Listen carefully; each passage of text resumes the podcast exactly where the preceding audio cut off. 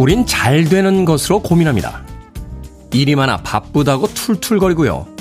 모임에서 만날 사람들이 많다고 짜증을 냅니다. 일이 많으니까 돈을 버는 중일 테고 많은 이들이 찾는다는 건 사람들이 여전히 나를 좋아하고 있다는 뜻일 겁니다. 휴양지의 느긋함, 선베드에 누워 마시는 한 잔의 칵테일, 우리가 바라는 그 여유는요, 일이 많고 만날 이들이 많은 여기가 있기에 꿈꿀 수 있는 것들이죠. 불러주는 사람 없이 할 일 없이 우두커니 앉아있는 누군가가 그리는 풍경은 아닐 겁니다. 바쁘고 정신없는 아침, 모든 것들이 다 잘 돼가고 있다는 증거입니다. 구월 십육일 금요일, 김태현의 프리웨이 시작합니다. 빌보드 키드의 아침 선택, 김태훈의 프리웨이. 저는 클테짜 쓰는 테디 김태훈입니다. 오늘 첫 곡은 케이씨엔 조조의 All My Life로 시작했습니다. 김태용님 안녕하세요. 아침 인사 보내주셨고요. 신소희님 테디 어서오세요. 기다리고 있어 슈라고 구수한 사투리로 아침 문자 보내주셨습니다. 아노키님 굿모닝 테디. 최근 코로나 걸려서 너무 아파 못 듣다가 오늘 오랜만에 들어왔습니다. 역시나 너무 좋네요 라고 하셨습니다. 코로나 때문에 며칠 동안 또 고생하셨군요. 지금은 완치가 되신 거죠? 저 어디 안 가고 여기 있으니까 아프실 때는 좀 쉬셨다가 다시 돌아오셔도 됩니다. 오육삼칠님 오늘 오프닝 감동인데요. 프리웨이 오프닝 모음으로 책 한 권 내셔도 될 것 같습니다 라고 하셨는데, 서점에 이미 책들이 넘쳐나고 있는데 저까지 또 한 권 보태야겠습니까? 아직까진 잘 모르겠습니다. 어느 날 퇴근하고 돌아가는데 갑자기 영감이 떠오르고 개시가 오면 그때 책을 한번 내는 걸 생각해 보도록 하겠습니다. 오이삼구님 굿모닝입니다. 테디 신나는 프라이데이 야호라고 하시는데, 금요일만 신나나요? 월요일도 신나고 화요일도 신나고 수요일도 신나죠. 월요일이 시작이 되면 금요일까지 나흘밖에 안 남았구나. 화요일이 시작이 되면 삼일밖에 안 남았구나. 수요일이 시작이 되면 이틀밖에 안 남았구나. 하다가 드디어 금요일이 되면 오늘이 금요일이구나 라고 야호라고 외쳐보는 거죠. 소풍 가는 날만 행복한가요? 소풍 가기 며칠 전부터 행복한 아이들을 한번 떠올려봤으면 좋겠습니다. 자, 피오피오공공공공이라고 아이디 쓰셨는데요. 벌써 금요일이라니 믿어지지가 않습니다. 힘든 한 주를 보낸 제 자신에게 토닥거려주고 싶습니다. 테디님 수고했다라고 한마디 해주세요 라고 하셨습니다. 힘든 한 주를 보내셨군요. 수고하셨습니다. 피오피오공공공님 아메리카노 모바일 쿠폰 한 장 보내드릴게요. 따뜻한 커피 한 잔 하시면서 한 주를 잘 버텨낸 본인에게 스스로 위로와 격려 해주시길 바라겠습니다. 자, 청취자들의 참여 기다립니다. 문자번호 샵 일공육일, 짧은 문자 오십 원, 긴 문자 백 원, 콩으로는 무료입니다. 유튜브로도 참여하실 수 있습니다. 여러분은 지금 케이비에스 이 라디오, 김태현의 프리웨이 함께하고 계십니다. 케이비에스 이 라디오, yeah, go ahead. 김태현의 프리웨이.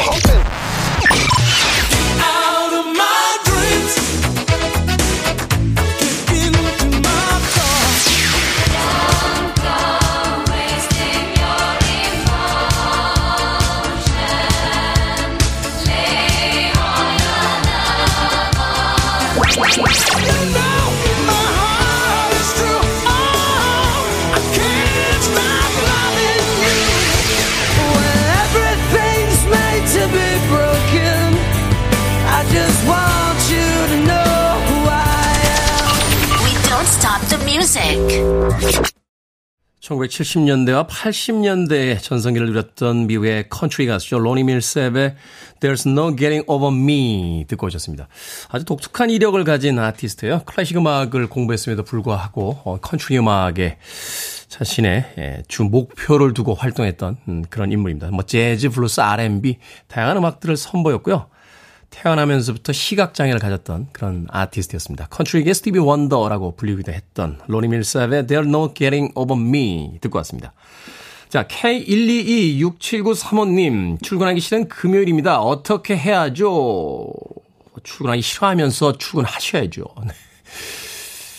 월요일에도 출근하기 싫은 월요일이었고, 화요일에도 출근하기 싫은 화요일이었고, 수요일에도 출근하기 싫은 수요일이었습니다만 우리는 출근하기 싫어하면서 출근을 했습니다. 그러니까 오늘도 출근을 합시다. 출근하기 싫은 금요일 어떻게 해야 할까요? 출근하기 싫어하면서 출근을 하는 거죠.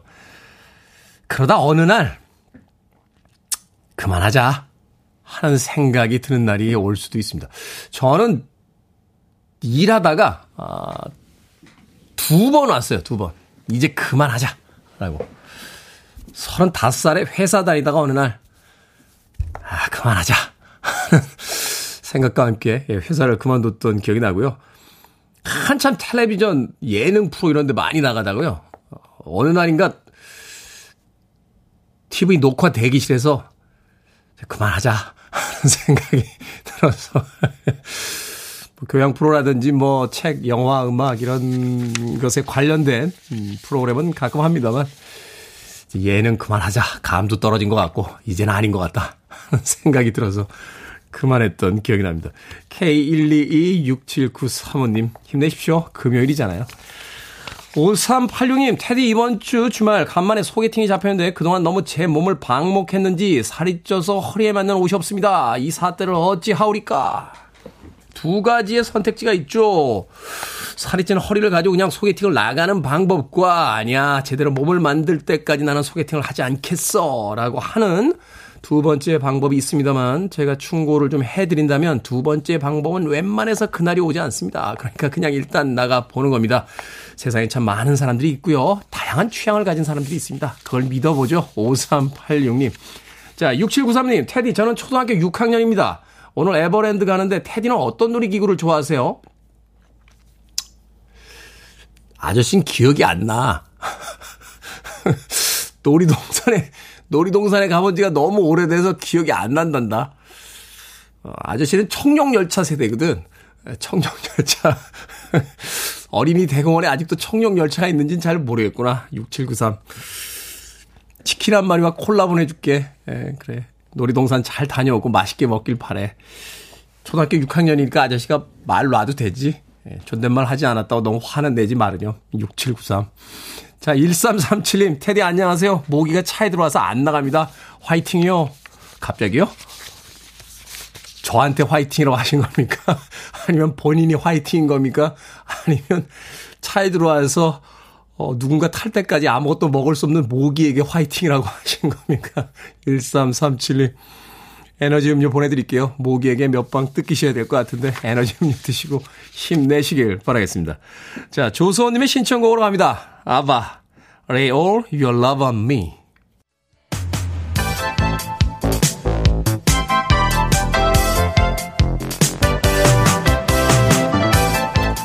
이 시간 뉴스를 깔끔하게 정리해드립니다. 뉴스브리핑 캔디 전희연 시사평론가와 함께합니다. 안녕하세요. 안녕하세요. 캔디 전희연입니다. 자, 윤석열 대통령이 미국 뉴욕에서 열리는 유엔 총회에 참석할 예정입니다. 총회 참석을 계기로 미국의 조 바이든 대통령, 일본의 기시다 총리를 각각 만난다고요? 예, 윤석열 대통령 다음 주 미국 뉴욕에서 열리는 유엔 총회를 계기로 미국, 일본과의 정상들과 각각 정상회담을 할 예정입니다. 유엔 총회에서 이 한미 정상회담, 한일 정상회담을 하기로 일단 합의가 된 거고 시간을 조율 중이라고 하는데요.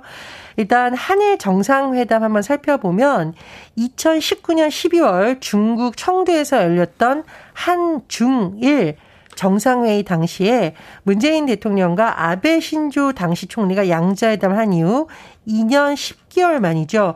윤 대통령과 기시다 우미야 총리가 지난 유월 스페인에서 열렸던 북대서양 조약기구 나토 정상회의를 계기로 뭐 대면은 했지만 공식 양자회담은 한 적이 없습니다. 그리고 한미 정상회담은 조 바이든 미 대통령이 방한을 해서 지난 오월 이십일일 서울에서 양국 정상이 만난 이후 약 사개월 만인데 어떤 의제가 오를지 굉장히 관심사인데 아무래도 경제계의 관심사는 전기차 보조금 문제가 혹시 거론될까 관심사로 떠오르고 있습니다. 그렇죠. 예, 윤 대통령 또 미국에서 뉴욕 유엔총회 기조연설을 할 예정이고요. 어, 이번 순방 일정에 김건희 여사가 동행을 합니다. 오는 십구일 영국 엘리자베스 이세 여왕 장례식에 윤석열 대통령과 김건희 여사가 함께 참석할 예정이라고 합니다. 자, 국민의힘 새 원내대표 합의 추대가 불발되면서 다음 주에 원내대표를 뽑기로 했습니다. 예, 국민의힘 원내대표 선거는 당초에 추대론이 되지 않을까라는 전망이 나왔었죠. 어, 이른바 친윤계. 초재선 의원들을 중심으로 주호영 전 비대위원장을 합의 추대하자라는 의견이 있었지만 하지만 변수가 나와 생겼습니다. 호남 재선 이용호 의원이 출사표를 던진 거죠. 그렇다면 앞으로 추대론이 아니라 경선을 할 가능성이 사실상 매우 높은데 이외에도 오선의 조경태 의원과 사선의 김학용 의원, 삼선의 박대출, 윤재욱, 조내진 의원 등이 출마할 가능성이 거론이 되고 있습니다. 자, 그리고 야권의 청문회에서 최근에 법안을 놓고 지금 공조하는 모습이 나타나고 있는데요. 요즘 언론에 많이 나오는 이 법안 들어보셨을 겁니다. 이른바 노랑봉투 법안이에요. 네. 이 노랑봉투 법안이라는 것이 사측의 손해배상 소송 가압류, 그러니까 노동자에 대한 사측의 손해배상 소송과 가압류의 범위를 제한하는 내용인데 노동조합법 개정안을 지금 놓고 말하는 겁니다. 이 법안이 관심을 끄는 이유는요. 대우조선 노동자 그 하청 노동자 파업 우리가 소식 여러 번 전해드렸었죠. 그 철창 안에 스스로 용접을 하고 들어가셨던 분이 그렇습니다. 계셨잖아요. 그런데 이제 핵심 쟁점에 대해서 노사가 이야기를 풀어가는 과정도 관심사였지만 그 이후에가 또 논란이 됐었는데요. 지금 대우조선 해양 하청 노동자 그리고 하이트진로 화물기사 파업 후에 사측이 수십억에서 수백억에 이르는 손해배상 소송을 낸 것을 놓고 네. 논란이 되고 있는 상황입니다. 이런 가운데 야권을 중심으로 이 법안이 발의가 됐고요. 민주당과 정의당이 공조에 나서고 있는 상황입니다. 정의당 의원 여섯 명 전원이 이 법안에 참석을 했고 민주당 사십육 명, 기본소득당 한 명, 무소속 세 명을 비롯한 오십육 명이 공동 발의자로 이름을 올렸습니다. 보통 이렇게 많은 사람들이 공동 발의자로 이름을 올린 것은 이례적인데 네. 그렇다 보니 워낙 이 법안을 꼭 통과시켜야 되겠다는 의지를 담긴 것으로 보이고요. 민주당은 이 이십일 대 입법 과제 중에 육 순위가 지금 노랑봉투법입니다. 이번 정기 국회 내에 처리하겠다는 입장인데 다만 뉴스를 보면 또 재계에서는 이 부분에 대해서 굉장히 우려를 표시하고 있습니다. 앞으로 국회에서 어떻게 논의가 될지 지켜봐야겠습니다. 쉽게 해서 이제 파업이라든지 노동자들의 어떤 쟁의를 이제 제한하기 위해서 어떤 손해배상이라는 그렇습니다. 강력한 예. 어떤 무기를 휘둘러 왔었는데 거기에 대한 음 야권의 입법 공조 과연 어떤 결과를 낼지 좀 지켜보도록 하겠습니다. 이런 사건이 또 벌어졌네요. 이른바 신당역 살인 사건인데 이게 스토킹 범죄였죠. 아, 제 이 소식을 전해드리면서 정말 무섭다는 생각이 정말 들어요. 이 이십 대 여성 영무원이 지하철 화장실에서 흉기 피습을 당해서 아, 세상을 떠났습니다. 그런데 이 내용을 쭉 우리가 살펴보면 누가 가해자나 직장 동료였던 남성이고 이 남성이 칠십 분 정도 위생모를 쓰고 신당역에서 기다렸다가 아 이렇게 공격을 한 거죠. 즉 묻지마 범죄가 아닙니다. 도대체 어떤 일이 있었냐. 그 전의 과정을 우리가 한번 짚어봐야 될 텐데 이 두 사람이 입사한 회사 그 모 공사에 같이 일하던 동료 사이였는데 이 남성 A씨가 계속 이 여성 B씨에게 만나자고 요구를 했어요. 그러다가 안 되니까 스토킹을 계속한 겁니다. 결국은 피해자가 고소장을 접수했고 이 남성은 현행범으로 체포를 됐습니다. 그런데 체포된 다음 날 경찰이 이 남성에 대한 구속영장을 신청을 했는데 법원은 이 영장을 기각을 했습니다. 주거 공간이 일정하고 증거인멸 및 도주 우려가 없다라는 이유였고요. 어쨌든 이 남성에 대해서는 이제 이후에도 여러 가지 수사나 재판의 설명을 제가 설명을 드리겠습니다. 그런데 이 남성이 그 이후에도 스토킹을 멈추질 않았어요. 그래서 이 여성이 추가로 고소를 합니다. 그런데 이 차 고소가 이뤄진 이후에 경찰이 구속영장을 신청하지 않았고 지금 일 차 고소, 이 차 고소가 된 건데 두 사건이 병합이 돼서 재판의 선고가 예정이 되어 있었습니다. 그런데 이 선고를 앞두고 아, 이런 일이 발생을 한 겁니다. 만약에 법원에서 일 차 구속영장 청구에 대해서 좀 더 세밀하게 살펴서 받아들였고 또 이 차 당시에는 구속영장을 신청을 해서 좀 피해자를 더 적극적으로 보호하려는 움직임이 있었어야 되는 건 아니냐라는 지적이 나오고 있는 거고요. 또 이 피해자에 대한 신변 보호 조치가 충분히 이뤄졌냐에 대해서 지금 논란이 제기되고 있습니다. 그리고 이 여성이 지하철역을 순찰을 도는 중이었다고 해요. 근데 정작 자신은 보호받지 못한 거잖아요. 아 그래서 지금 이 여성 노동자들이 과연 안전하게 일할 수 있는 어떤 여러 가지 장치가 있느냐, 충분한 제도적인 어, 뒷받침이 되는가, 인력이 충분한가에 대한 부분도 이번 기회에 꼭 돌아봐야 된다 이런 지적이 나오고 있습니다. 구속영장이라는 게 원래 이제 도주의 위험성이라든지 증거인멸의 위험이 있기 때문에 그 발부가 되는 건 알고 있습니다만 이 사건 같은 경우는 범죄가 예상될 수 있는 그렇죠. 상황이었잖아요. 그러면 피해자를 먼저 보호했어야 되는 게 아닌가 하는 또 생각이 드는데 아무튼 왜 이런 일들이 계속 반복되는지 모르겠네요. 자, 오늘 시사 엉뚱 퀴즈 어떤 분입니까? 예, 윤석열 대통령이 뉴욕에서 열리는 유엔 총회에 참석할 예정이라는 소식 전해드렸습니다. 뉴욕하면 딱 떠오르는 상징이 있죠. 명물로 불리는 자유의 여신상입니다. 자유의 여신상. 자, 오늘의 시사 엉뚱 퀴즈. 자유의 여신상의 왼손에는 독립선언서가 들려 있고요. 그렇다면 오른손에는 무엇이 들려 있을까요? 일 번 이불, 이 번 횃불, 삼 번 개불, 사 번 일시불. 정답 아시는 분들은 지금 보내주시면 됩니다. 재미있는 오답 포함해서 모두 열 분에게 아메리카노 쿠폰 보내드리겠습니다. 자유의 여신상의 왼손에는 독립선언서가 들려있습니다. 그렇다면 오른손에는 뭐가 들려있을까요? 일 번 이불, 이 번 횃불, 삼 번 개불, 사 번 일시불 되겠습니다. 문자번호 샵 일공육일, 짧은 문자 오십 원, 긴 문자 백 원, 콩으로는 무료입니다. 뉴스브리핑 전희연 시사평론가와 함께했습니다. 고맙습니다. 감사합니다.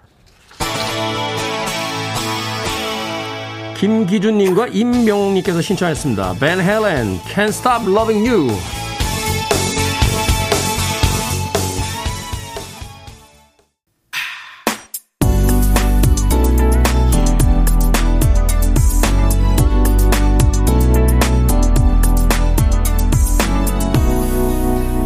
김태훈의 Freeway.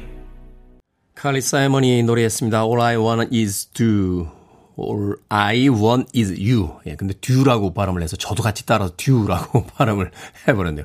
다시 해볼까요? All I want is you라고 칼리 사이먼의 음악 듣고 왔습니다. 내가 원하는 것은 바로 당신입니다 라고 노래하고 있는데 앞서서의 시사 뉴스가 있었기 때문인지 몰라도 이 열렬한 사랑이 조금 다르게 느껴지는 그런 시대. 안타깝네요. 자, 오늘 시사 엉뚱 퀴즈. 뉴욕 자유의 여신상의 오른손에는 뭐가 들려있을까요? 정답은 이 번 햇불이었습니다. 햇불. 안오키님 열불 속 터집니다 라고 하셨고요. 사오이일님 환불. 장혜환님 방금 뉴스를 접하니까 천불 나네요 하셨고요. 공구이칠님 모닥불입니다. 금요일이네요. 불멍하고 싶어요. 모두 불금. 오기렬님 반딧불. 칠일공칠님 까불까불이라고 보내주셨습니다. 자, 방금 소개해드린 분들 포함해서 모두 열 분에게 아메리카노 모바일 쿠폰 보내드립니다. 방송이 끝난 후에 당첨자 명단 김태현의 프리웨이 홈페이지에서 확인할 수 있습니다. 콩으로 당첨되신 분들은요. 방송 중에 이름과 아이디 문자로 알려주시면 모바일 쿠폰 보내드립니다. 문자번호 샵 일공육일, 짧은 문자 오십 원, 긴 문자 백 원입니다. 시사 엉뚱 퀴즈뿐만이 아니라 아, 제가 사연 소개해드리고 모바일 쿠폰 보내드립니다 라고 이야기 드린 분들 중에 콩으로 들어오신 분들은 다시 한번 꼭 샵 일공육일로 이름과 아이디 보내주셔야 저희들이 모바일 문자, 아, 모바일 쿠폰 보내드릴 수 있습니다. 이은미님, 테디 아무래도 제가 국장님께 단단히 찍힌 것 같습니다. 제가 보고하는 업무에 무조건 반대하시고요. 하물며 일상적인 이야기에도 무조건 반박하시는데 피곤합니다. 한번 확 들이받아야 할까요? 아니면 계속 당하며 살아야 할까요? 라고 하셨는데... 워워워워워 둘 다 아닌 것 같은데요. 아, 들이받지 마세요. 화내지 마십시오. 화내서 부장님 국장님 왜 그러세요? 라고 하면 야 내가 뭘 어떻게 했다고 하면서 싸움이 커집니다. 좀 차분하게 여쭤보는 건 어떨까요? 화를 내기 전에. 저도 사실 며칠 전에 친한 사람들한테 화를 한번 버럭 내가지고 예. 며칠째 지금 반성하고 있습니다. 예. 사람이 화를 한번 내면요. 그 전까지 했던 모든 것들을 다 까먹게 됩니다. 예, 저금을 열심히 했다가 한번 버럭 해가지고 다 까먹었어요. 예, 그래서 다시 오늘부터 저금을 시작을 해야 되는데 며칠 동안 계속 후회를 하고 있는 중입니다. 그 용쟁호투라는 영화 보면요. 어, 이소룡이 이렇게 이야기해요. 어, 폼 잡지 말고 화내지 말고 마치 달을 가리키는 손가락처럼 그렇게 발차기를 해라. 하다못해 우리가 발차기를 할 때도 화를 내면 안 되는데 국장님에게 화를 내면 되겠습니까? 이은미님. 아메리카노 모바일 쿠폰 한 장 보내드리겠습니다. 커피 한잔 하시면서 차분하게 화내지 마시고 국장님에게 이야기를 해보시는 건 어떨까 하는 생각이 드는군요. 자, 케이 일이삼칠팔팔이칠일님께서 신청하셨습니다. 버거스, 비디오, Kill the Radio Stars.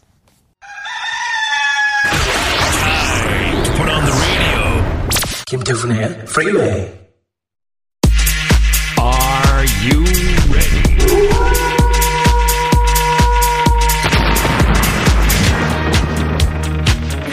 구육일오님께서요. 제 상담 들으면서 매일 웃는다고 하셨습니다. 오늘도 구육일오님의 미술을 위해 결정은 해드릴게. 신세계 상담소.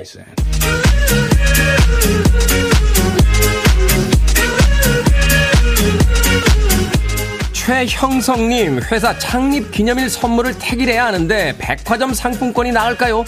아니면 회사 로고가 새겨져 있는 수저 세트가 좋을까요? 금액은 비슷합니다. 백화점 상품권 고르셔야죠. 수저, 수저, 수저 세트요? 수저 세트?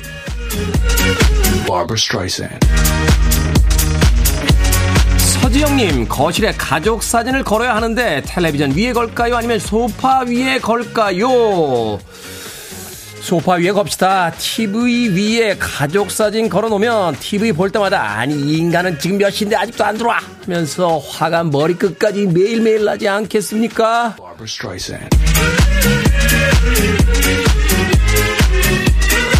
고명수님, 운전면허증 갱신 만료일이 다가옵니다. 귀찮지만 사진관 가서 찍을까요? 아니면 선명도는 낮지만 편하게 셀카로 찍을까요? 사진관 가서 찍읍시다. 싸고 편한 건 잠깐이고요. 운전면허증은 꽤 오래갑니다.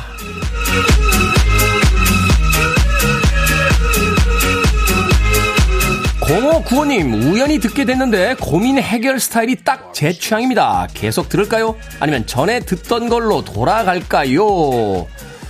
계속 들으셔야죠. 우연이라도 듣게 되면 이제 전에 듣던 걸로는 못 돌아가십니다. 보라까지 보시면 이번 생은 그냥 쭉, 저랑 쭉 가시는 거예요. 저랑 쭉 그냥.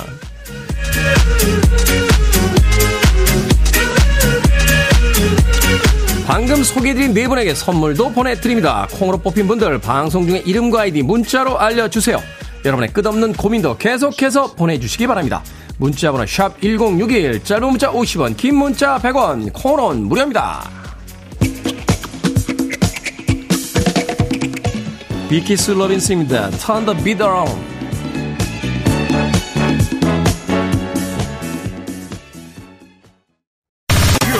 To one of the best radio stations around. You're listening to 김태훈의 Freeway.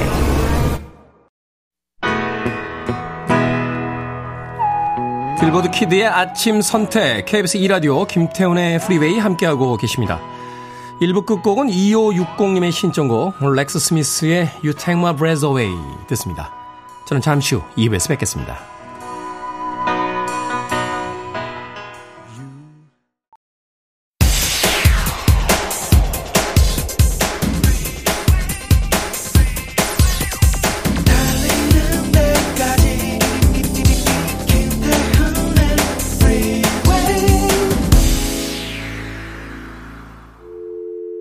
I need your arms around me. I need to feel your touch.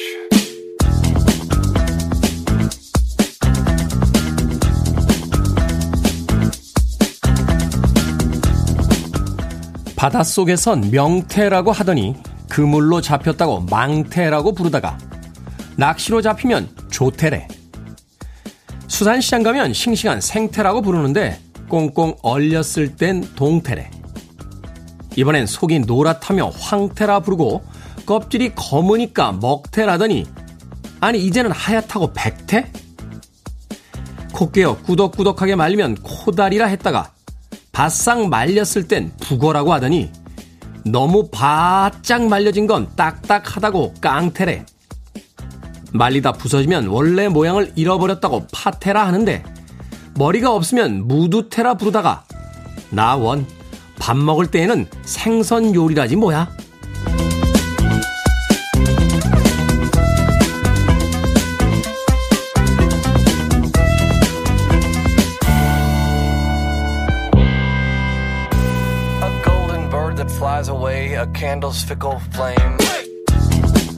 뭐든 읽어주는 남자. 오늘은 청취자 박명진님이 보내주신 천준영 작가의 그림책 뭐라고 불러야 해? 중 일부를 읽어드렸습니다.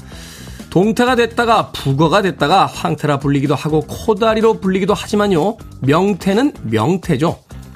사람도 비슷하지 않습니까? 나로 태어나 수많은 호칭과 직함을 갖고 스스로 이름을 바꾸기도 하니까요. 저 역시 마찬가지인데요. 여러 호칭 중에서도 요즘은 테디라고 불리며 살아가고 있습니다. 여러분은 뭐라고 불러드릴까요? 오늘 한 번쯤 생각해 보시죠. 우리의 음악은 순수한 즐거움을 즐기는 것이다. 장폴 블루 마오닉이라고 하는 팀의 리더가 했던 아주 유명한 인터뷰였죠. 인코그니토의 I Hear Your Name 듣고 왔습니다. 자, 이 곡으로 시작했습니다. 김태원의 프리웨이 이 부 시작했습니다. 앞서 일상의 재발견, 우리의 하루를 꼼꼼하게 들여다보는 시간, 뭐든 읽어주는 남자. 오늘은 청취자 박명진 님이 보내주신 천준영 작가의 그림책 뭐라고 불러야 해? 중에 일부를 읽어드렸습니다. 개울은 일 센티미터라고 독특한 닉네임 쓰시는데 어제 코다리 먹었습니다 라고 하셨습니다. 케이 일이삼팔이공일삼칠님 이렇게나 많은 명칭이 있었다니요 하셨는데 하나 빠졌죠? 어린 어린 명태 새끼를 말린 걸 노가리라고 하죠. 우리가 주로 이제 맥주 마실 때 먹는 그 안주 노가리도 있습니다. 노가리도 대구하고 명태하고 약간 헷갈리시는 분들 계신데 명태도 대구과긴 합니다. 아, 근데 대구가 좀 더 크고요. 대구는 대구탕이라고 하는 아, 본래의 이름을 쓰죠. 어, 명태는 대구과긴 한데 대구보단 조금 작습니다. 아, 왜 대구냐면 클 때에 입구자 쓸 거예요 아마. 그래서 입이 크다고 해서 대구인데 예, 동태는 동태는 그렇게까지 안, 동태 생태 명태 명태는 그렇게까지 안 큰 것 같은데요. 예. 김보배님, 보배야라고 한 번만 불러주세요. 라고 하셨는데, 한 번 불러드렸습니다. 아, 그런가 하면 사사이오님께서는 제 이름은 쉰네 살의 채연으로 개명했습니다. 세 번만 호명해주세요. 라고 하셨으니까, 세 번. 채연씨, 채연씨, 채연씨. 네, 세 번 불러드렸습니다. 최홍주님, 최미남이라고 불러주소서. 네, 최미남님. 주미자님께서는 주미자요. 예전엔 참 싫었는데. 라고 하셨는데, 이름 예쁜데 왜 싫어하십니까? 일이이구님, 엄마라고 불리우는 게 참 힘든 요즘입니다. 사춘기 필 가득 중이 아들과 고일 딸 키우고 있는 사람인데 저도 엄마 밑에서 그냥 딸로 살고 싶네요. 라고 하셨습니다. 일이이구님. 박경수님, 테디는 칼럼니스트라는 호칭 누가 언제 지어주셨나요? 궁금하네요. 라고 하셨습니다. 제가 제가 불렀어요. 그냥. 예. 근데 뭐였죠? 방송사 인터뷰를 하는데 뭐라고 해야 되죠? 평론가님? 그래서, 아니요. 팝 칼럼니스트로 해주세요. 라고 해서 제가 지었습니다. 박경수님. 궁금증이 풀리셨는지 모르겠네요. 자, 뭐든 읽어주는 남자. 여러분 주변에 의미 있는 문구라면 뭐든지 읽어드립니다. 김태현의 프리웨이 홈페이지 검색하고 들어오셔서 게시판 사용하시면 됩니다. 말머리 뭐든 달아서 문자로 참여 가능하고요. 문자번호 샵 일공육일, 짧은 문자 오십 원, 긴 문자 백 원, 콩으로는 무료입니다. 채택되신 청취자 박명진님에겐 촉촉한 카스테라와 아메리카노 두 잔 모바일 쿠폰 보내드리겠습니다. I want it, I need it, I'm desperate for it. Okay, let's do it. 김태훈의 Freeway. 구십 년대를 대표하는 두 곡의 음악 이어서 듣고 왔습니다. Vertical Horizon의 You're a God 그리고 앞서 들으신 곡은 구구돌스의 Iris까지 두 곡의 음악 이어서 듣고 왔습니다. 구구돌스의 Iris는 정말 대단했었죠. 어, 구십 년대의 송가라고 이야기할 때 너바나의 Smells Like Teen Spirit하고 레디오헤드의 이제 Creep 을 주로 이야기합니다만 당시 구십 년대의 이 홍대를 중심으로 한 대학가, 카페, 바에서 이 아이리스의 구구돌스는 어떤 면에서는 크림이나 Smells Like Teen Spirit보다 더 많이 틀어졌던 그런 음악이기도 합니다. 내가 누구인지를 진심으로 알고 싶다라고 외치는 이 보컬의 목소리에 맞춰서 각기 따라온 손님들이 떼창을 하던 그 모습을 기억하고 있습니다. 이 구구돌스의 라이브 버전 중에서요, 어, 버펄로, 뉴욕주 버펄로에서 있었던 그 버전은 거의 전설이 됐죠. 비가 억수같이 쏟아지는 그 장대비를 맞으며 어, 같이 노래하는 그 밴드와 관객들의 모습. 음, 그립네요. 어, 그 시절이. 구십 년대 그 어느 날이. 구구돌스의 아이리스, 그리고 버티컬 호라이즌의 You're a God까지 두 곡의 음악 이어서 듣고 왔습니다. 오일공공님, 와, 음악 최고입니다. 이 아침 모든 힘든 것들을 휘리릭 날려주네요. 테디 감사해요. 라고 해주셨고요. 육오일일님, 테디님이 출근할 때의 가을 하늘은 어떤가요? 요즘 가을 하늘 정말 예쁩니다. 파김치 같은 금요일 아침이지만 테디님 목소리 들으며 기운받아 출근합니다. 라고 하셨는데, 어제 지각할 뻔했어요. 어, 늦게 일어나가지고. 하늘이 점점 까매지는데, 예, 잠결에 눈을 떴는데, 아, 아직 아니구나 라고 생각했는데 어느 틈엔가 가을에 와 있군요. 어, 여름에 출근할 때는 하늘이 이미 환하게 밝아 있을 때 일어나서 출근을 했기 때문에 예, 그 하늘이 점점 어두워지고 있다는 것을 미처 생각하지 못하고 있다가 네, 어제 깜짝 놀라서 어, 부랴부랴 어떤 기억이 납니다. 제가 출근할 때의 가을 하늘은 아직 어둡습니다. 아, 방송을 끝나고 나갈 때의 가을 하늘 멋지죠. 어, 오늘도 방송 끝나고 나가면 하늘 한번 쳐다보면서 퇴근해야 될 것 같습니다. 자, 김민경은 김민경님의 신청곡으로 합니다. Billy Ocean, Get Out of My Dreams, Get Into My Car.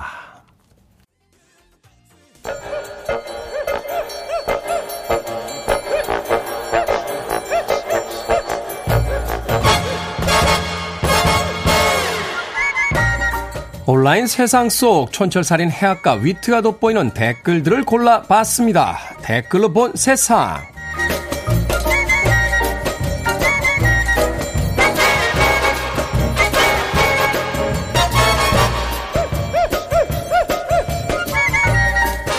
첫 번째 댓글로 본 세상. 요즘 고등학교 학생회장을 삼 학년이 아닌 이 학년이 맡는 학교가 늘고 있다고 합니다. 삼 학년은 이 학기가 되면 수능시험 준비로 학교 활동이 힘들기 때문인데요. 이름뿐인 학생회장이 아니라 실질적으로 일하는 학생회장을 원하는 학생들이 많아지면서 이 학년 학생회장은 계속 늘고 있는 추세라고 하는군요. 여기에 달린 댓글 드립니다.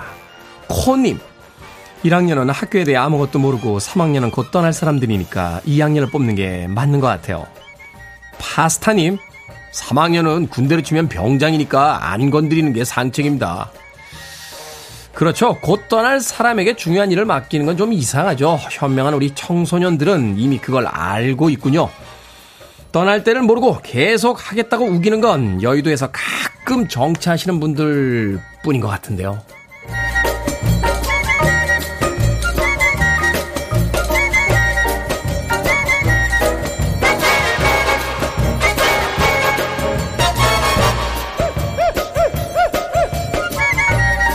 두 번째 댓글로 본 세상. 며칠 전 이십 대 중후반으로 추정되는 남성이요, 버스에 음료가 담긴 컵을 들고 탔다가 탑승을 저지당했습니다. 남성은 버스 기사에게 막말을 퍼부었는데요. 주변의 승객들이 서울시 조례를 알려주며 기사 편을 들었지만 남성은 자신이 배울 만큼 배운 대학원생이라면서 조례는 법이 아니라 가이드다, 제대로 알고 말해라, 소송을 걸겠다며 언성을 높였다고 합니다. 여기에 달린 댓글 드립니다. 보이구님, 자기가 대학원생인 걸 자랑하는 대학원생은 처음 봤습니다. 놀랍네요. 안지님, 사람들이 기사님 편을 들어줬다니 너무 다행입니다. 자신이 뭘 잘못하고 있는지도 모르고 남을 가르치려고 드네요. 정말 왜 이러는 겁니까? 버스는 일종의 공공장소니까 음료가 담긴 컵을 들고 탔다가 쏟기라도 하면 어떻게 하죠? 그리고 이걸로 소송을 걸겠다고 소리치는 모습을 보니까 뭘 배운 거예요 도대체?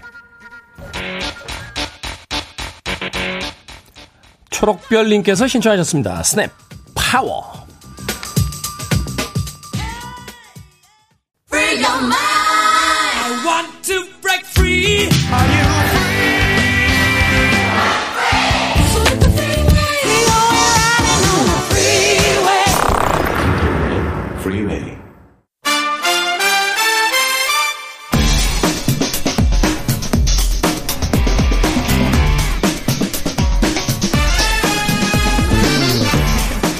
주 만에 만나 더 반가운 금요일의 요정들과 함께합니다. 이건 누가 썼죠? 어? 자, 신의 한 수. 오늘도 허남몽 영화평론가, 이제 영화전문기자와 만납니다. 지금 영화관에서 볼만한 영화 이야기 나눠보겠습니다. 어서 오세요. 안녕하세요. 안녕하세요. 원, 원년 요정 허남몽입니다. 네. 저 원년부터 요정이었잖아요. 뭔가 네. 반박하고 싶은데. 네. 네. 그쵸. 그냥 넘어가는 게 길어지지 아니죠. 않을 것 같네요. 그냥 팩트이기 때문에 반박할 수가 없는 거죠. 명절은 잘들 지내셨습니까? 네, 그걸 묻고 싶네요. 명절은 아, 네. 잘들 지내셨는지. 아, 네. 근데 명절 때 그 저희 코너가 한 주 쉬었잖아요. 네. 네. 그것 때문에 지금 잘 지내지 못했습니다. 아, 그래요? 네. 어, 매주 이 코너를 하지 않으면 혀에서 바늘이 돋는. 그렇죠. 아... 뭔가 이 시간에 일어나 있어야 될 것 같은데 자고 있는 제 자신이 싫은. 한 주에 이야기해야 될 단어의 총량이 있는데 그게 네. 급격히 떨어지니까. 아, 그렇죠. 맞아요. 사실 아, 여기 아니면 제가 누구와 이야기를 나누겠습니까? 허남몽 영화평론가 약간 독거노인 분위기를 아, 자, 이제 영화전문기자 추석 잘 보내셨어요? 아, 네. 저는 한 주 쉬니까 아침 시간 여유롭고 좋던데요.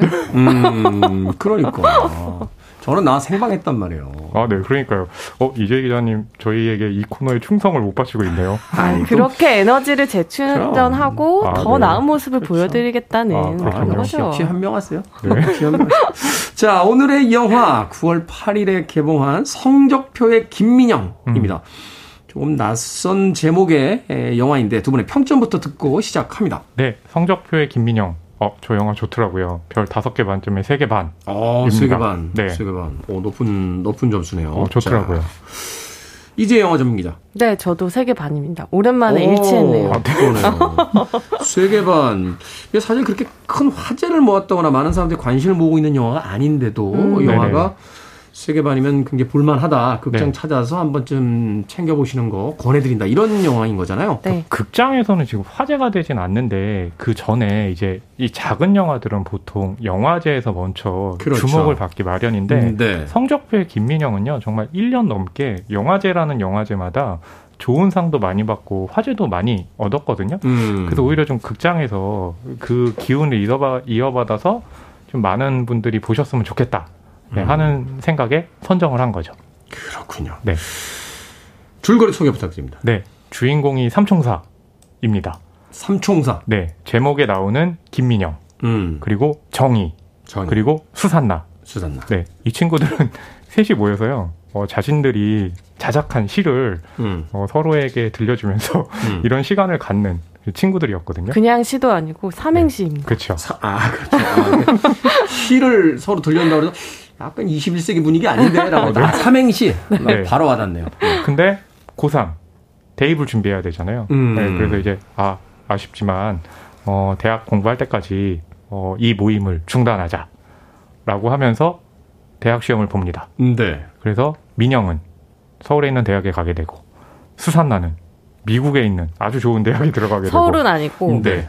다른 이 친구들이 있는 학교가 아닌 다른 지방에 네. 있는. 보고 오신 거예요? 영화 보고 오신 거 맞습니까? 아니 제가 이재 기자님이 항상 네. 줄거리 소개할 때마다 입을 닫고 계셔서 네, 네. 그래서 아, 저를 그 시간을 건가요? 네. 하려고. 네. 하지만 정희는 네 대학에 들어가지 못해서 테니스장에서 아르바이트를 하면서 공부를 합니다. 네. 네. 그러면서 이 정희 같은 경우는 친구들과 계속해서 그 모임을 줌으로라도 갖고 하려고 해요.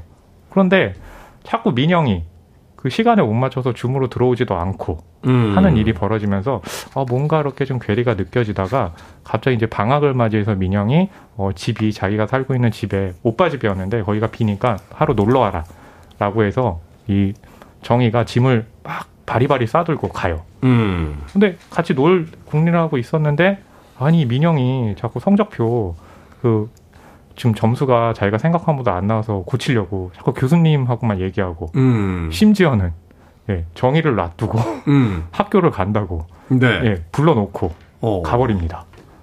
그래서 정의는 폭발하는 것까지는 아니지만 예, 거기서 갈등이 좀 생기는 거죠.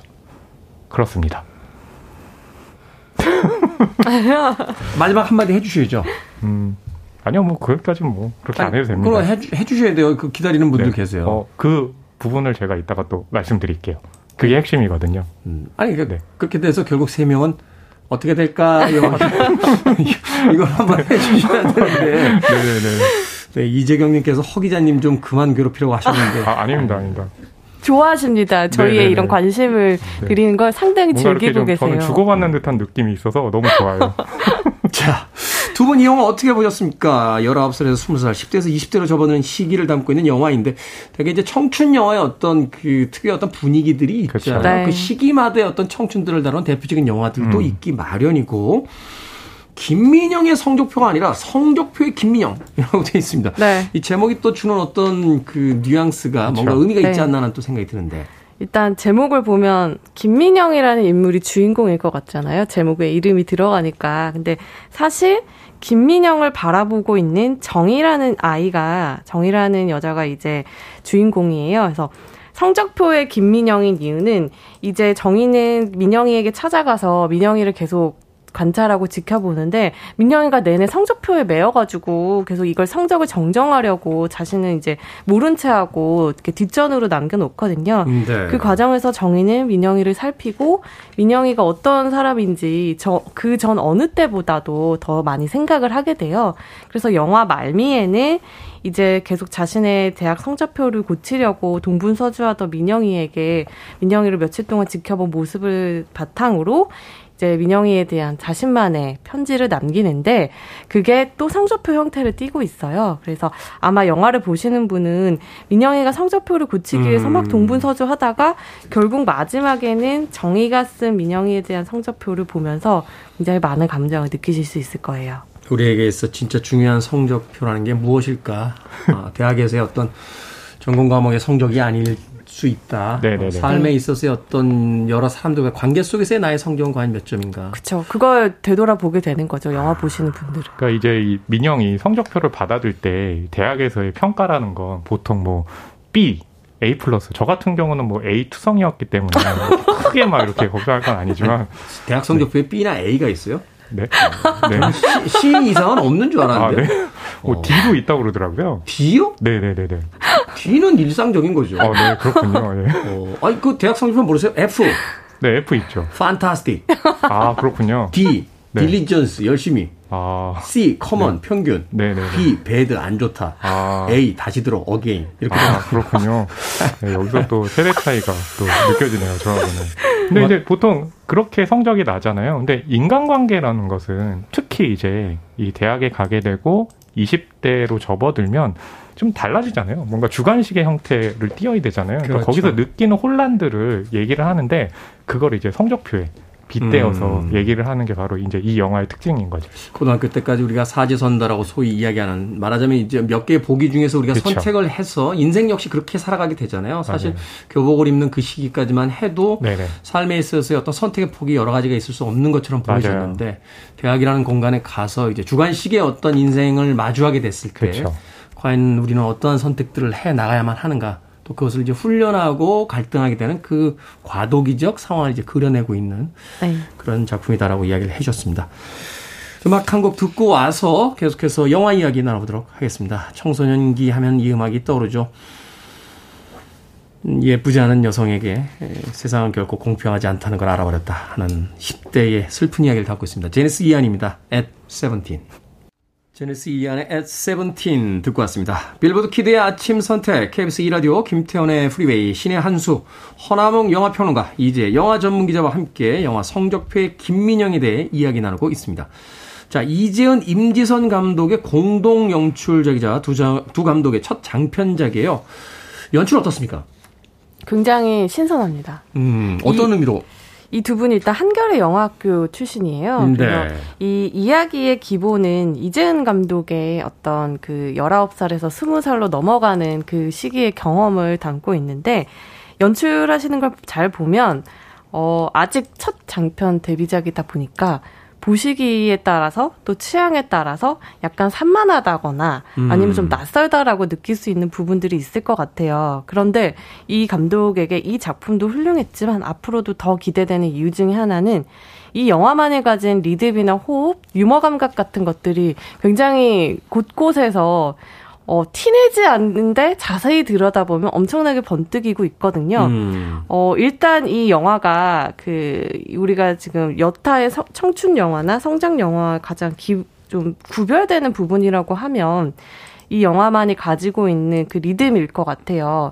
우리가 열아홉에서 스물로 넘어가는 그 시기에는 굉장히 많은 변화들을 가지고 항상 늘 가까웠던 친구들과도 이제 막 갈라지기 시작하는 시점이잖아요. 그렇죠. 그러다 보니까 어떻게 생각하면 좀 무겁거나 어두워질 수도 있는 분위기인데 영화를 보시면 전혀 그런 부분들이 없어요. 뭐 그리고 일단 영화 연출적인 기법으로 들어가서도 영화 안에서 굉장히 좀 다양한 시도를 하려고 했던 것 같아요. 뭐 과거 해산 장면 같은 것도 약간 브이로그식으로 편집을 한다던가 또 민영이 얼마나 변했는지를 보여주는 음. 씬에서는 갑자기 영화가 방송의 교양 프로그램 포맷으로 바뀌어요. 막 자막도 방송 자막으로 들어가고 다 이 감독들이 어, 평범하게 지나갈 수 있는 장면에도 자신들이 좀 새로운 시도를 하려고 노력을 많이 했구나라는 생각이 들어서 이 작품도 훌륭하지만 앞으로 또 어떤 이야기, 어떤 연출들을 해낼지도 좀 궁금해져요.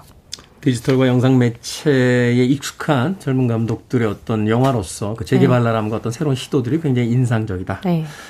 어떻게 보셨습니까? 네, 저도 이제 그 얘기에 좀 덧붙이자면 보통 이제 세대에 대한 영화의 연출도 많이 다르잖아요. 그러니까 가령 이제 저 같은 세대는 뭐 유승환 감독이라든지 봉준호 감독이라든지 그 감독들은 장르에 굉장히 친화적이지만 그 안에서 한국적인 무언가를 넣는 것.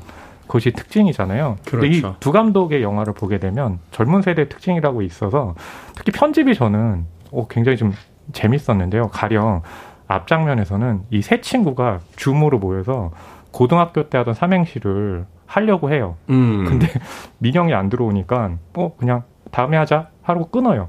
그럼 그 다음 장면은 뭐가 될까라고 이제 보고 있으면 이 정의가 테니스장에서 아르바이트 한다고 그랬잖아요. 여름이니까 갑자기 팥빙수를 팔아요. 음. 그 잉여의 에너지 같은 걸 보여줘요. 근데 네. 그 장면을 떼어놔도 실은 이 영화가 하려는 메시지와는 전혀 문제가 되지 않거든요. 그러니까 네. 그 얘기는 뭐냐면 젊은 세대들은 소위 말하는 이제 짤방이라든지 네. 쇼폼이라든지 이런 개념이 굉장히 익숙하잖아요. 그러니까 그런 개념이 영화 안에 들어가 있는 거예요. 그래서 음. 이 영화를 딱 보는 순간, 성적표의 김민영을 보는 순간 아, 그 세대의 영화의 연출이라는 것은 이런 것이구나. 이것이 새롭구나. 라고 해서 어, 저는 이제 그런 점에서 아, 젊은 영화는 역시 젊은 사람들이 만들어야지 그 생각이 사는구나 라는 게 좀 느껴지더라고요. 우리가 흔히 이제 영화 문법을 이야기할 때 뭐 서사적 완결성이라든지 플롯 구조의 앞뒤에 어떤 연결고리라든지 이런 어떤 딱딱한 구조를 이야기하는데 네네. 젊은 세대들의 그 짧은 영상들의 이어붙임 같은 것들 그쵸. 그것이 음. 맥락적으로 기능하지 않더라도 네. 그냥 그 보는 것만으로도 충분히 그들의 어떤 신선함과 분위기를 느낄 수 있는 음. 것들. 최근에는 왜 이 휴대폰으로 주로 영상을 찍으니까 맞아요. 그 세로 영화제 같은 것들이 생기더라고요. 그렇죠. 말하자면 지금 이제 와이드 스크린은 가로로 넓은데 휴대폰으로 네. 찍으면 세로로 이제 밑으로 그렇죠. 떨어지잖아요. 네. 그러니까 세로로 영화를 찍게 된다면 어떻게 찍힐까? 뭐 음. 이런 거 연구하는 네. 그 영상들도 그렇죠.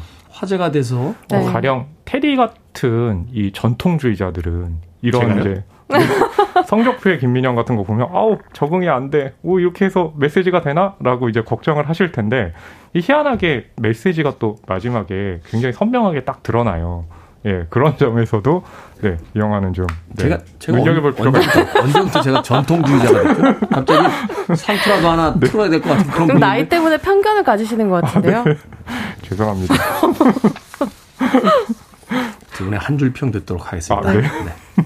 저는 객관식의 지나, 시대를 지나 주관식의 시대를 맞이한 이들의 혼란이라고 음. 얘기하겠습니다. 그러니까 보통 이 학창 시절에는 그냥 우정 아니면 음. 대입밖에 없잖아요. 근데 그 시기를 지나면 너무나 많은 관계의 파탄도 있고 배신도 음. 있고 새로운 만남도 있어요. 그러니까 그 과도기를 다룬 영화가 이 작품이거든요. 예, 그거 이제 성적표라는 거에 착안해서 객관식과 주관식으로 제가 한번 음. 네, 응용을 했습니다. 알겠습니다. 네. 음. 그렇게 긴 설명이 없어도 다 이해됩니다. 네. 약간 약간 옛날 분인가? 본인이 전통주의자이신가 봐요. 자, 이제 영화 전문 기자 한 줄 평. 네, 저는 너와 내가 우리였던 그때로 하겠습니다. 시적이네요. 음. 깔끔하고 역시.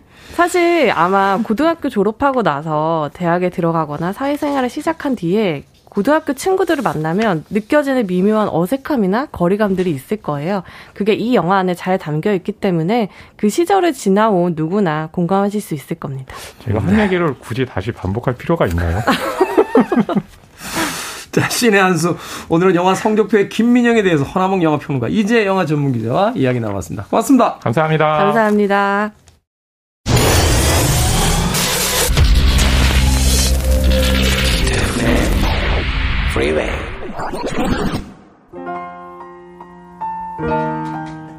케이비에스 이 라디오 김태훈의 프리웨이 오늘 방송 여기까지입니다. 오늘 끝곡은 케이 일이삼칠이육이오오님의 신청곡 닐 다이아몬드의 September Morning 듣습니다. 편안한 하루 보내십시오. 금요일 아침입니다. 이제 오늘 하루만 잘 지나면 주말을 맞이할 수 있습니다. 전 내일 아침 일곱 시에 돌아오겠습니다. 고맙습니다. Stay with me a while. I only want to talk to you.